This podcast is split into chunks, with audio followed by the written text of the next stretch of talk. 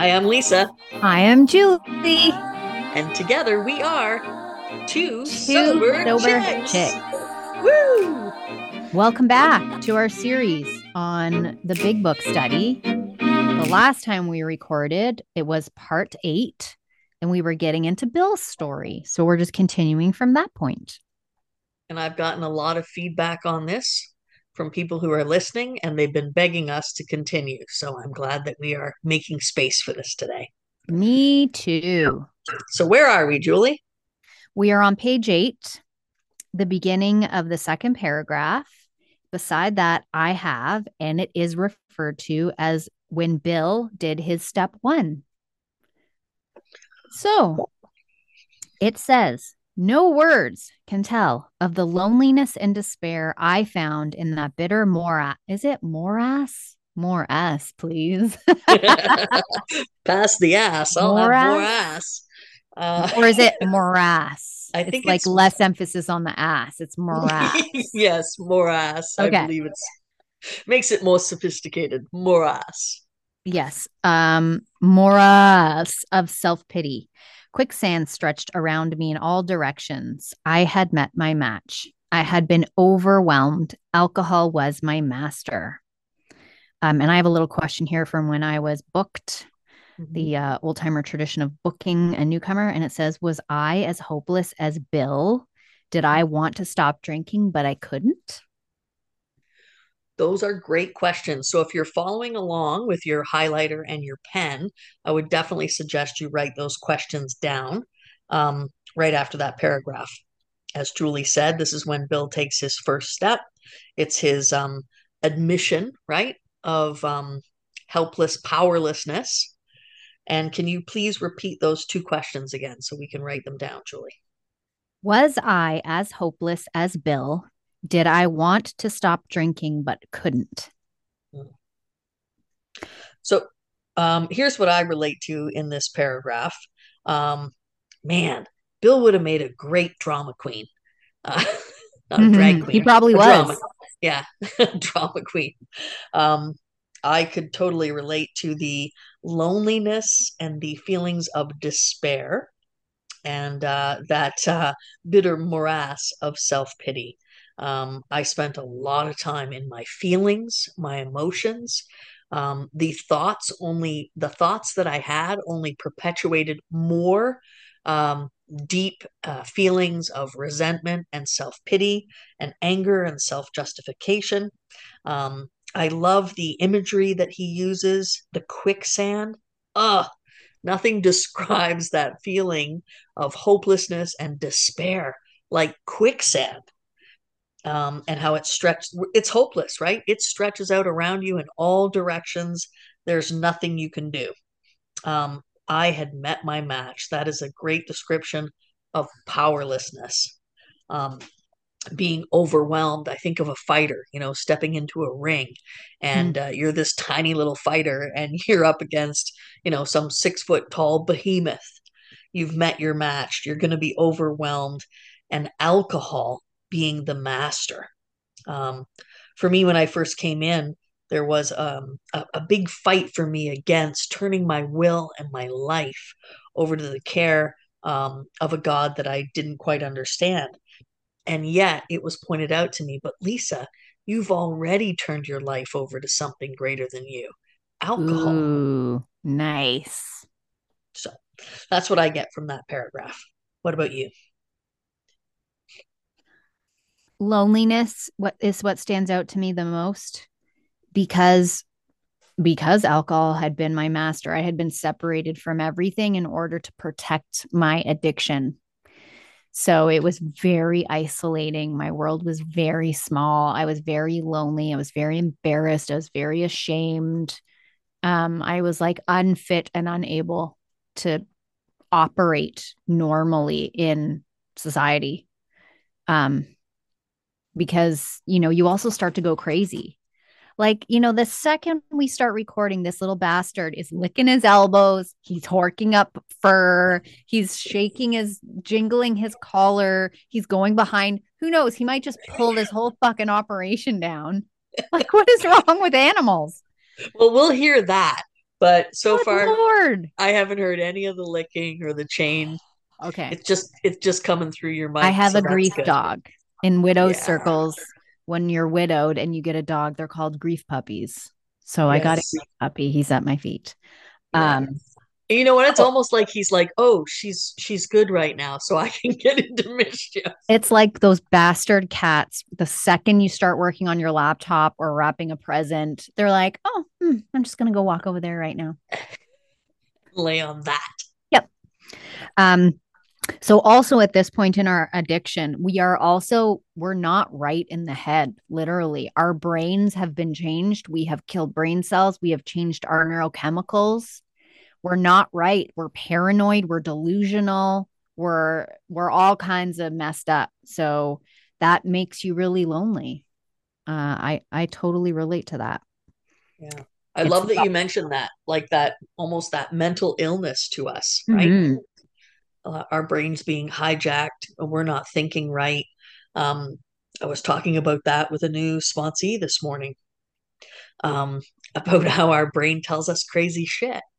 You know, um, she was talking about how she cuts people out of her life in an instant. Mm. I'm like, yeah, you need to learn how to pause, pray, and proceed, or check your thinking with your sponsor. That should be your new mantra. Before I respond to this text, I'm going to ask my sponsor, and I'm not going to respond until I get a response from my sponsor. I like that.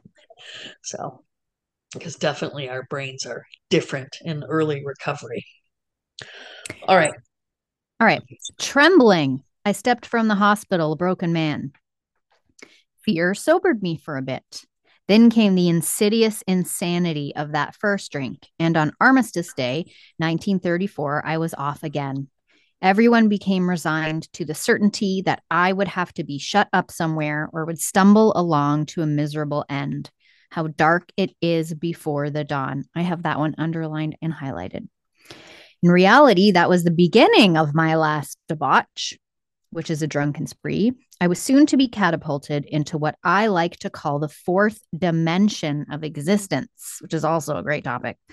I was to know happiness, peace, and usefulness in a way of life that is incredibly more wonderful as time passes. Oh, so good.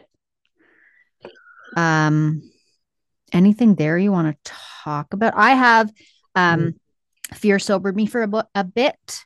Mhm. Aside that, my question is can fear keep me sober for good? And the answer? Absolutely no. yeah, it's funny. I have that one underlined and highlighted as well. Fear sobered me for a bit. Um, not everybody's story includes relapse, but mine does. And, um, eh, you know, I think that was part of my relapse fear of losing things. Hmm. Um, uh, there, things were very important. People were very important. I put those things ahead of my recovery in fear of losing them. And then I lost my recovery and I lost those things as well. Um, and then came the insidious insanity of that first drink, which leads to that that relapse, that thought of, hey, maybe it'll be different this time. Um, and it's funny because he was just hospitalized. You know, he knew he was broken. He talks about how everyone, including himself, thinks that he's going to have to be shut up or he'll stumble along basically to his death. And yet, even in that state, we get a little bit of sobriety time. And if we don't do this work, if we don't do this these steps, Yeah. if it's only fear that is keeping us sober or someone else, um, then we will relapse again. And if there's someone here that's listening to this by chance who's trying to get sober and has that window of opportunity where fear is still keeping you from drinking, I would say just do not get away from this program. It will not keep you sober forever. You have to do the work.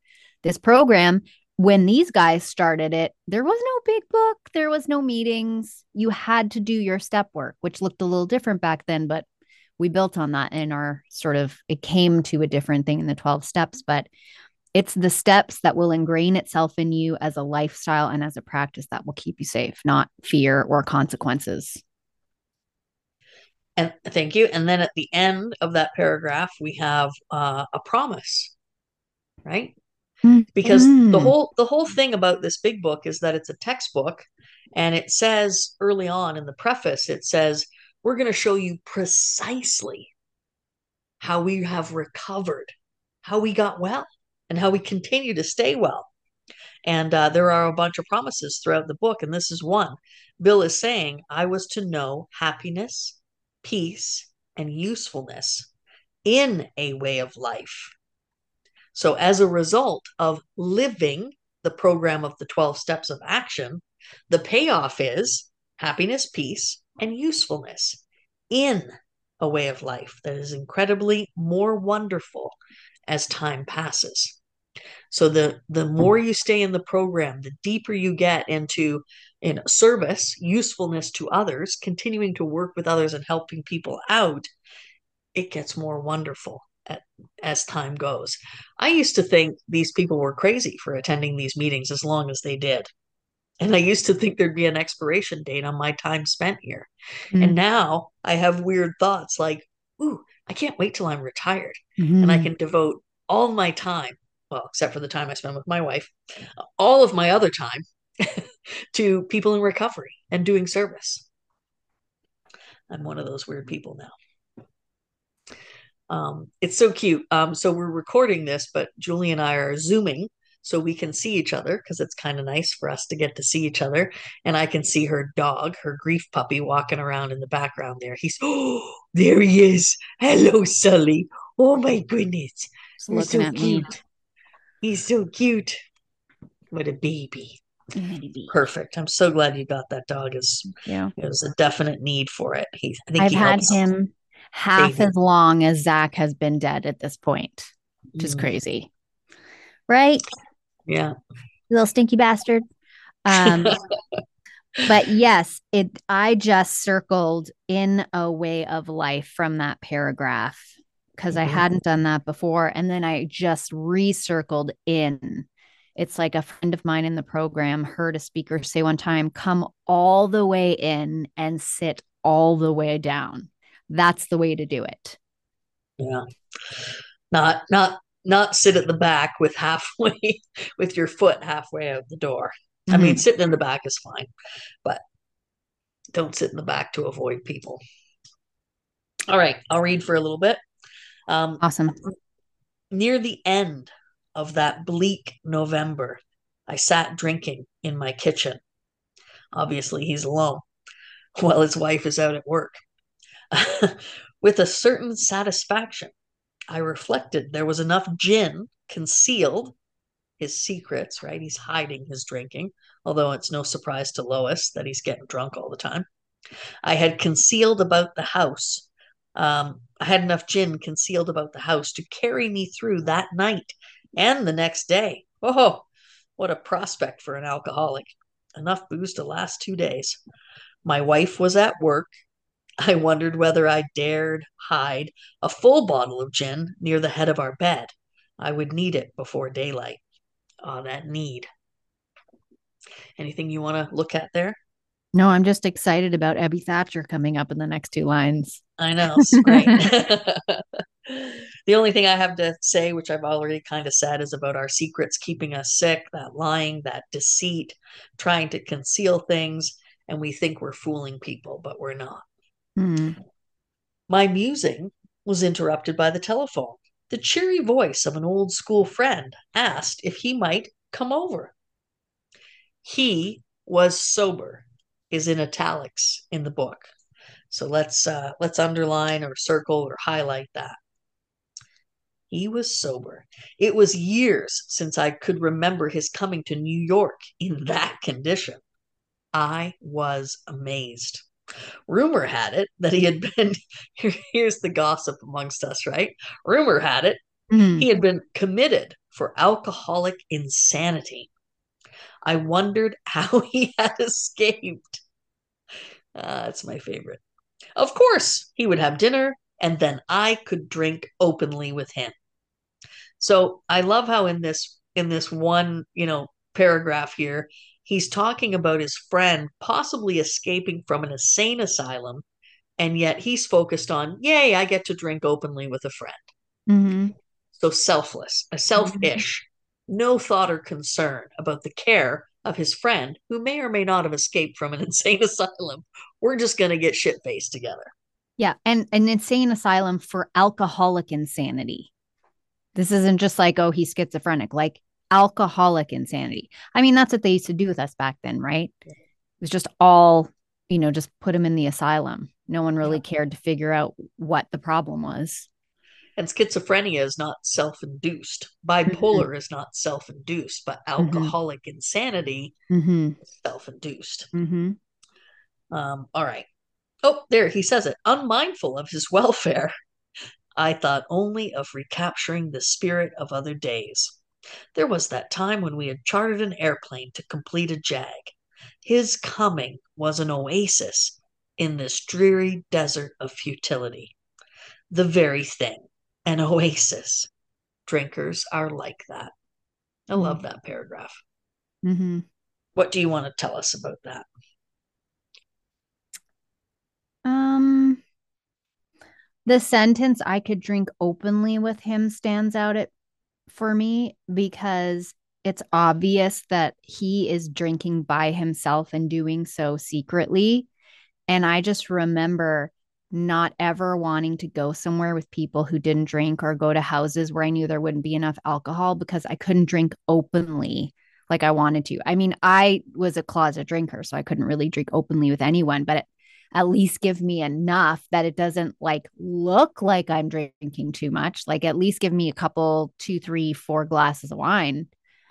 Um, but that's that goes back to the isolation thing. Like the deeper you get into your addiction the more isolated you would get you get uh, which is why it's dangerous to get in the company of people who drink and use after you get out of treatment or even dry for a while. Mm-hmm. you you can't be around people that want to drink openly. I mean now i can it's not a problem but you got to be very sensitive in your early recovery to stuff like that. Like, why am I feeling like I need to isolate? Why am I feeling like I need to drink alone or use alone? Like, what lies am I telling myself about why that's okay? Why do I feel bitter and resentful that I can't drink like my friends, like normal people? Hmm. Um, I had a chat with a, another sponsee the other day who said, you know, sometimes I'm just really pissed off at my disease. Like, why do I have it and my friend doesn't? Why can't I get together and have a glass with my friend and talk about like uh, what a hard week I've had? And I said, why can't you get together with your friend and talk about the hard mm-hmm. week that you've had? Mm-hmm. Why does it have to be over a glass of wine? What's important here to you? Is having the wine. Yeah. You can still get together with your friend without the glass of wine, but because you are still early in recovery, you're still obsessing. You have that mental obsession over the drink. And why can't I drink? And I want to drink. Right? You haven't yet accepted fully step one that you're powerless over alcohol and you cannot drink. Mm-hmm. So we've talked a little bit about the self centered nature of the alcoholic, being unmindful of the welfare of the other person. Um, I also have the uh the the what did you say? Then I could drink openly with him. Mm-hmm. Next to that, I have this is the great lie of social drinking for an alcoholic, right? Mm-hmm. Oh yeah, I'm mm-hmm. gonna drink socially. Meanwhile, like you said, you've been getting shit faced by yourself all day. Mm-hmm. Um, alcoholics think reality is a dreary desert of futility. So I have that written in my margin alcoholics think reality is a dreary desert mm-hmm. of futility mm-hmm. unless they can drink. That talks to me about the negative thinking that I have that I can succumb to very quickly, which is why, even though gratitude lists are not mentioned anywhere in the big book, it's a tool in my spiritual toolkit that I have found helpful. When I start to feel myself being more negative than positive, I have to remind myself to connect to my higher power by being grateful and by thanking my higher power for all the many things that I actually do have in my life. Sobriety being first in my list. Mm-hmm. Um, and uh, the the very thing, an oasis, drinking is our solution. And I like that line drinkers are like that. And what's that? Uh, to me, that's negative and all consumed by alcohol. Alcohol yeah. is the only thing that gives us purpose um, before we come in and get recovered. Yeah. You know, gratitude is something that I had to learn coming into this program. I remember my sponsor would say, You have to write down three things you're grateful for at the end of every day, and you can't put food, shelter, and breathing or something like that. And and every day it has to be three new things you haven't mentioned that week. And I was like, What what? And then you cut to uh how many years later 12 or 13 years later since i entered recovery and mm-hmm. being a new widow almost nine months now um, gratitude is such an ingrained part of my life that even from the very beginning i was like well i'm grateful that i didn't have to see his body lying in the street in whatever condition it was when he died mm-hmm. i'm grateful someone was there to hold his hand um, i'm grateful that we had a sweet goodbye and now I'm grateful that I don't have to worry about financial insecurity like so many widows do. Um, there's lots of reasons that I can and do get upset. I'm in a foreign land. I don't have my friends and family here. Um, all kinds. Of, I mean, obviously, my husband went to work and never came home. Um, I can't travel because I'm in line for status. I have to navigate the American healthcare system by myself. Like so many things. Yeah. But I, I very often, and my husband was big about gratitude too. I'm like, I'm so glad that I don't have to deal with this, or I'm so glad I don't have to deal with that because the things I'm mad about are just are, and I can't change them. They're just going to be shitty, and I'm going to have to like sit in them. At the same time, I can also be grateful. I can be mad that my husband was ripped for me at the same time that I'm grateful he's in heaven and he's not the one grieving me mm-hmm. down here. But that was gratitude was a hard pill for me to swallow at the beginning. I was not happy about that one at all. In the beginning of recovery or in the beginning of after the in the beginning of recovery.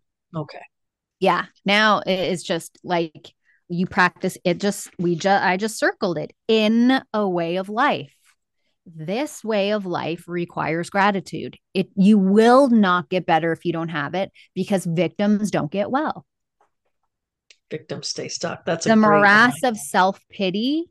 I mean, I I could relapse tomorrow and no one would begrudge me that because of the morass of self-pity. No one would. Everyone would go, "Oh, I totally get it."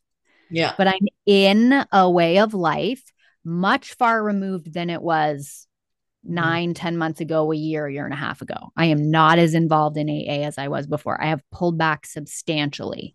Mm-hmm. Um, but, and I haven't left it, I've just pulled back.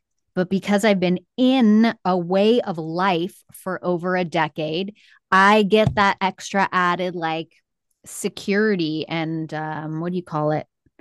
The thing that catches you like a net, a safety net. A net, a safety net, a cushion. I have yeah. a safety net that is very readily accessible to me because of all the work I've put in. Yeah. So You've I'm great into the bank. I'm grateful for that. Yeah. Yeah.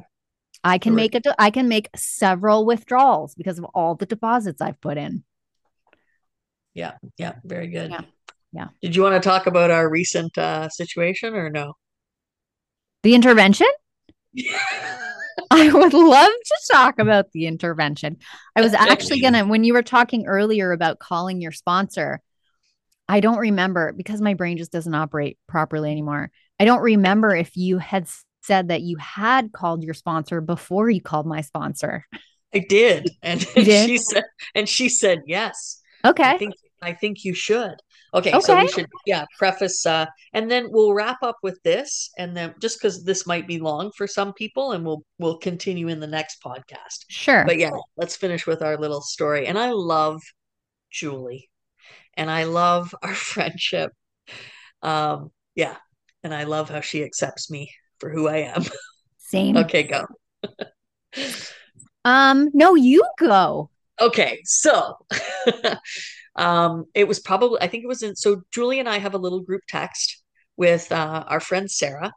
Um, and it was Sarah and I that got together. God bless Sarah. Um, I didn't have the extra finances, and Sarah paid our way to go down and see Julie. Uh, and we specifically waited. Um, this was after death, uh, Zach's death. I specifically waited to book the trip until after the memorial service because that's a time when everyone is rallying, everyone's mm-hmm. around you. And we both knew, we all knew, the three of us, that there'd be a time shortly after that where all of a sudden Julie's alone, completely alone. Mm-hmm. So we booked our trip to go. And so after that, we developed this little group chat, the three of us. And that's kind of how we stay connected um, with little memes or speaker tapes or just these are the things that are happening in our day to day. And um, one day, we get a text message from Julie, and um, obviously, understandably, she's having a bad day, a day of grief, a day of suffering. Um, and she says, I just want to die. Paraphrase. was, I was think just... I said, I fucking hate my life and I don't want to do this anymore. Right. I probably I thought, that's what I said because I yeah, say that I, a lot. yeah.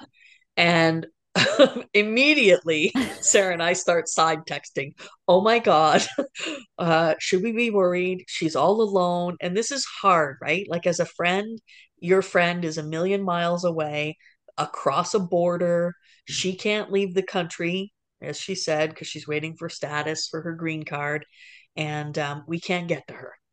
And it's not like we can go over and knock on the door and say, hey, you're in a dark place. Let me just hold you. Let me just take you somewhere. Let's have a cup of tea. Let me hold you while you cry. Um, and then I hear this message, and immediately I'm like, oh my God, suicide watch. Um, I think she's I think she's gonna I think she's gonna hurt herself. Even though she has this faith which says, no, this is not an option. I can understand she's at this point. She just mm-hmm. wants to be with Zach. And how can mm-hmm. she be with Zach? If she's dead. Mm-hmm. So I call my sponsor. I express. I, she knows Julie's my friend. She knows about the podcast. She knows about um, Julie's husband being taken uh, from us suddenly. And I said, I'm really worried. I don't know what to do. Um, if she was here, I'd just go over. She said, You need to take this very seriously. And now I probably said to her, she, she says she wants to kill herself, which is what I, whether or not that's what you wrote, that's what I heard. Mm-hmm. Like, oh my God, and she's like, Yeah, we have to take these things seriously. Um, you know, imagine how you would feel if you did nothing. And she did commit suicide. I'm like, Okay. So I called Sarah and I'm like, Yep, you know, you're right. I think we need to. Uh, I had to check my thinking with my sponsor as Sarah was checking her thinking with me. Um, I said, I think we need to intervene. So I called Julie's sponsor, who I haven't spoken to in probably seven years when she came to speak at our home group. I was surprised she even knew who I was, but she did. And uh, and I told her the reason for my call. I said, "Have you spoken to Julie this week?" And she said, "Yeah, we texted, and we're going to talk on Wednesday." I said, "I don't think you should wait till mm-hmm. Wednesday." I'm immediately telling her what she should do because um, I'm controlling like that. And I said, I'm really worried. I think she's going to commit suicide, and um, you know, she's she's not going to AA meetings, and I'm very very concerned. Um, you know, I don't even know if she has any sponsees or if she's working with anyone. I know when I'm in a dark place, these are things that really help me. Will you reach out to her? So, and I think I kind of threw her off. She's like, Does Julie know you're calling me? I'm like, No, but I will tell her. no, she said, because I'm going to tell her. And I said, Absolutely, you should. No secrets. Uh, and I'm, you know, I'm never going to ask somebody not to you know, to keep a secret for me. Um, and I will text her and tell her, expect to call from your sponsor. And I did that. Mm-hmm. And you're like, what? Okay. So, yeah. So you can pick up from here. So, because of my PTSD, um, due to the sudden and violent nature of my husband's death, which was he was hit crossing the street and died in the street. I think it's in, within about, I think it was a half an hour, to be honest. Um, I don't do well being blindsided. So I I think you left me a voice note is what it was. And also this is another thing that goes along with like trauma, which is your memory. Like forget it. I have the IQ of a chair. Like it's just not it's not like if you know anything about uh, PTSD or trauma and what it does to the brain. It's not a good situation in there. Um, so I felt blindsided by it, and it took me a couple of days to like crawl through what that was. And I had put a message in the chat, I think within 24 hours, that said, um, I just need a like I got your messages. I just need a couple days. We'll chat soon or something like that.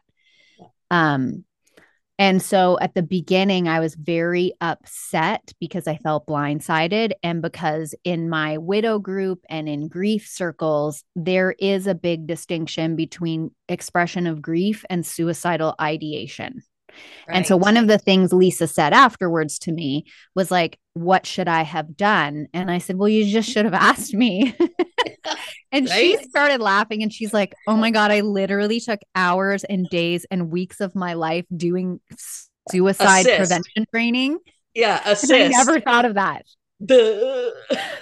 um, it, it went right out the window, but that's one of the things they tell you. Ask the person point blank, are you thinking of killing yourself? Yes or no? Do you have a plan? And I did not give Julie that mm. opportunity. Now, good things have come from this. Mm-hmm. One of them being um, um, a solidification of how we love each other, Lisa and I, and Sarah, because one of my first thoughts was I also don't know what it's like to be a person witnessing my grief and how helpless and awful that must be to leave people powerless to be like, what's this poor girl going to do? We're watching her traverse a worst case scenario in her life. So I said that right off the bat, which was like, not super happy about it, but I also don't know what it's like to be in your shoes. Um, so I wasn't ever mad. I just had to sort through what my feelings were, which was like shock and disappointment and um was irritated by it and but the two things came out of it which was like how it is with every relationship when you work through something without being emotional about it um in terms of like arguing or insulting or like cutting off the relationship or other things that some people may have done. I get lisa. I've always gotten lisa. Uh, to know her is to love her i think. Um I just always have felt like I know her heart. And way back when, I think both of us have had to defend each other to other people that have really not understood who we are or what we mean or how we behave or those other things. Um, but the second thing is my sponsor and I reconnected, and we've always gotten along like a house on fire. But we're having weekly chats for like an hour to two hours now because of this, because of what Lisa did, because of what you did. And so it's been really good for the both of us. And my sponsor is also a grief counselor and has also, because herself, she's had this experience, she is a counselor to adult survivors of childhood sexual abuse. So she also gets what I'm going through and how I express it. And she's not worried. And this also gave me an opportunity to tell Lisa and Sarah, my my um my therapist is not worried and here are the reasons why and this is, and I said at the beginning too, this is why I don't share stuff like this to people outside of like the widow circle, similar to why you wouldn't share things about our alcoholism and our addiction outside of an AA circle, because people don't recognize what you're saying and they are greatly disturbed by it. Yeah. It's one of the reasons I have pulled back from AA because I find myself in the in AA meetings and I'm not judging anybody's trials and tribulations, but I need stuff that's much more specific and hairy and awful. I need widow speak, which is why I'm in a widow support group. Right. Um, because AA just makes me feel more isolated because what I'm struggling right now is not um, I need a drink or I'm going to drink or and, or my spiritual well-being. It's like how do I go on in the face of what's happened to me? And um, of course, there's a and there's a lot of 12 steppers in my widows group, and they have the same experience. And they're like, honey, you're gonna go in and you're gonna pull back, and you're gonna go in, and you're gonna pull back. And the 12 step group people will always be there for you, and your widow group people will always be there for you. It's just part of the process. So good things has come from that. And I think it's an encouragement to people if you're in a spot with someone that you really love and you're feeling whatever feelings um, you don't have to get crazy about it. Literally just talk to somebody. Mm-hmm. It's okay. What a, what a powerful example of our us. Let's go back to this line Yes. on page eight. Um, living in a way of life that is incredibly more wonderful as time passes. Both Julie and I probably would have ended this friendship uh, if we were drinking or if we were in Mhm. early recovery, because your reactions are all emotional when you're in early recovery. But we have time under our belt. And oh, by the way, aren't you celebrating 10 years soon? October. Oh my October? God. What month is it? August. In two months. Yeah. That's In two- crazy. And we're almost in September. Isn't tomorrow September? I think so. It's August 3rd. Yeah. We have a couple more days until September. Yeah. Yeah. Yeah. So, like in a month and a half, you're going to be 10 years sober. So, that's the difference between maybe being new and in early recovery. And by this time, hopefully, if you've done the work, if you've just been a dry drunk, it's the same as when you're in early recovery. But at this stage, uh, there's a little more emotional sobriety. So, instead Mhm. of coming out with claws and fists, Julie Mhm. was like, I need a couple of days to process how I'm feeling. Yeah. And I was like, uh oh, Yeah. okay, that's good. All right. I think But- I've upset her, but I'm glad she's alive. we have to pull away from this offense culture we're in right now, where you're only as good as the last thing you said to someone. And then the minute you're offended or upset, it's like cancel them, block them, dump them. It's like that makes me crazy because where is the foundation of what we've built for? I don't even know how long we've been friends 10 years, nine years. Like, Yeah.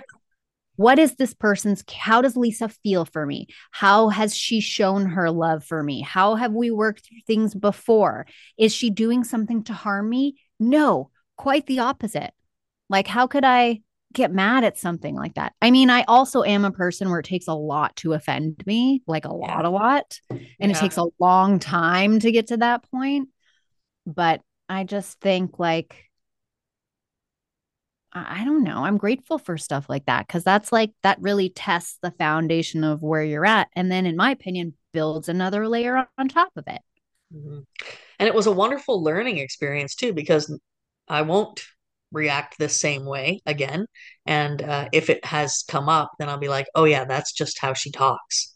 That's widow speak. I understand widow speak now.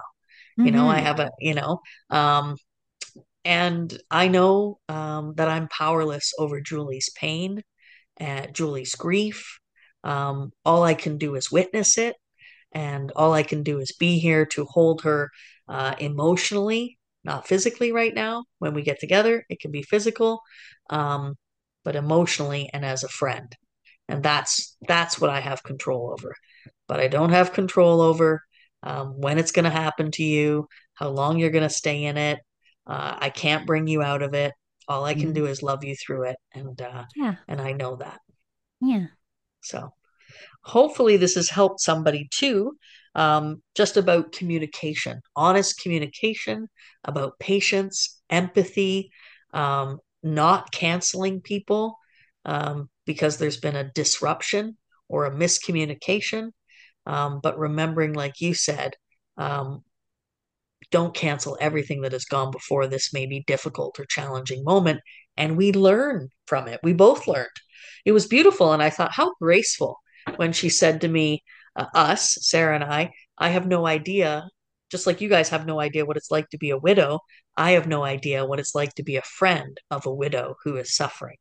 Mhm. So that was beautiful. Mhm. And by the way, love and tolerance is our code in this program. So we should be the most loving and most tolerant of people around us. We should be the example. Amen. Mhm. Oof, we could do a million podcasts on that. Instead But of on T and that A, it's TNL. and Yes. All right. So let's wrap it up and then we'll come back in a few minutes if you hit play again. And uh, we'll continue on with Bill's story on page nine. This has been another episode of Two Sober Chicks. I'm Lisa. I'm Julie.